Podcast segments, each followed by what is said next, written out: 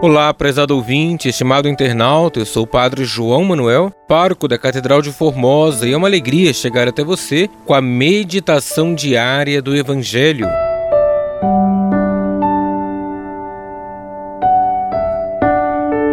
Hoje, segunda-feira da quinta semana do Tempo Comum, iremos meditar o Evangelho de Marcos, capítulo 6, versículos 53 ao 56.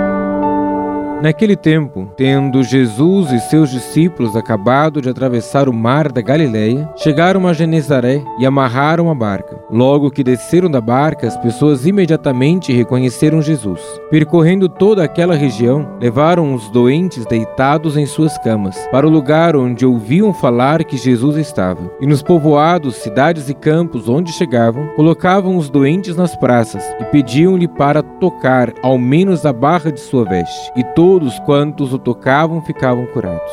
Palavra da salvação, glória a vós, Senhor.